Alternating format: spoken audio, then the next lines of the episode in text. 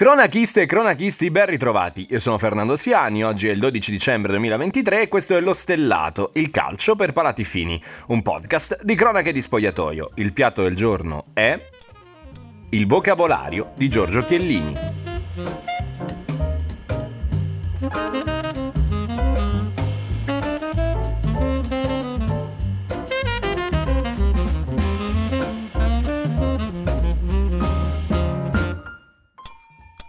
Oggi si ritira Giorgio Chiellini e la prima parola che mi viene in mente è mentiroso. Dall'estate 2021 è un suono che in maniera istantanea mi mette di buon umore. Contesto rapido, semifinale di Euro 2020, Italia e Spagna arrivano ai calci di rigore. Davanti all'arbitro Felix Brick ci sono i due capitani, Chiellini e Jordi Alba. Il primo è sereno come se fosse uno di quei tornei estivi che Mediaset trasmetteva nei primi anni 2000.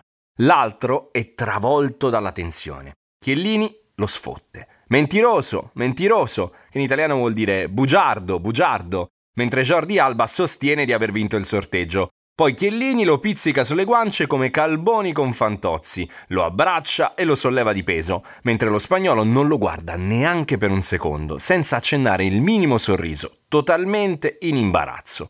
La vittoria azzurra, per me, nasce tutta da lì, dalla capacità di stemperare la tensione nel momento più importante. Il percorso di Euro 2020 è una metafora perfetta di quello che è stato Giorgio Chiellini, affabile e piacevole fuori, spietato in campo. Sì perché se in parecchi si ricordano del mentiroso, tutti hanno ancora negli occhi quella trattenuta su Saka in finale con l'Inghilterra. Uno dei pochi errori commessi da Chiellini in tutto l'europeo che però ci ha regalato un'immagine incredibile, l'immagine di tutta la competizione. Il sacrificio di un uomo di 37 anni che sa che per fermare uno dei ventenni più veloci del mondo bisogna usare tutto il mestiere possibile, a costo di diventare un meme.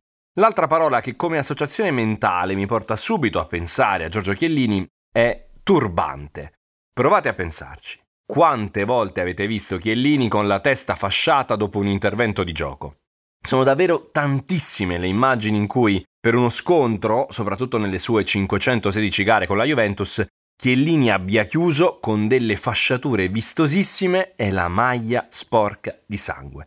È la dimostrazione materiale del suo gioco ruvido, a volte spericolato, ma che l'ha sempre portato a lasciare tutto in campo e mai come in questo caso non è una frase fatta. Persino nella sua ultima partita in bianconero contro la Fiorentina, Chiellini prima dell'intervallo rimedia un taglio al sopracciglio dopo uno scontro con Piontek e chiude la sua avventura alla Juventus con il volto ricoperto di sangue, senza rientrare dagli spogliatoi. Gladiatorio fino all'ultimo istante. Altra parola perfetta per raccontare Giorgio Chiellini, secondo me, è vincente. E questa era facile.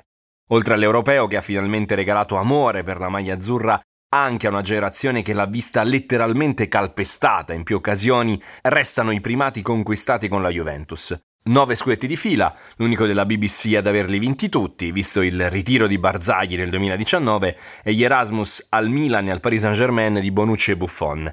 Cinque Coppa Italia e 5 Supercoppe italiane. L'unico vero rammarico della sua carriera e di tutta quella generazione resterà ovviamente la Champions League, accarezzata e sfiorata due volte con le finali del 2015 e del 2017 perse contro Barcellona e Real Madrid.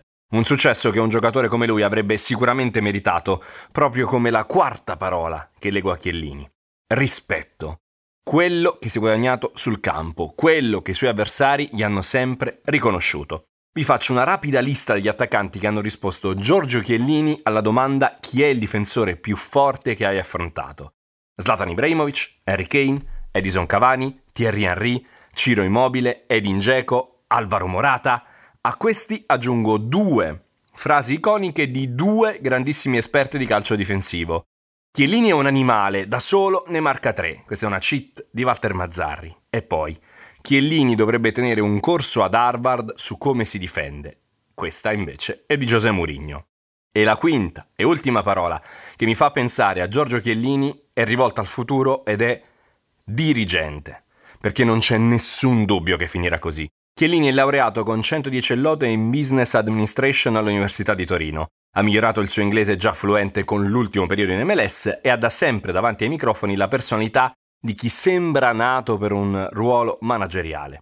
E nella nuova Juventus post Agnelli quello che manca è forse un po' di juventinità, Difficile allora immaginare un candidato migliore di Giorgio Chiellini. Servizio finito, lo stellato torna domani pomeriggio.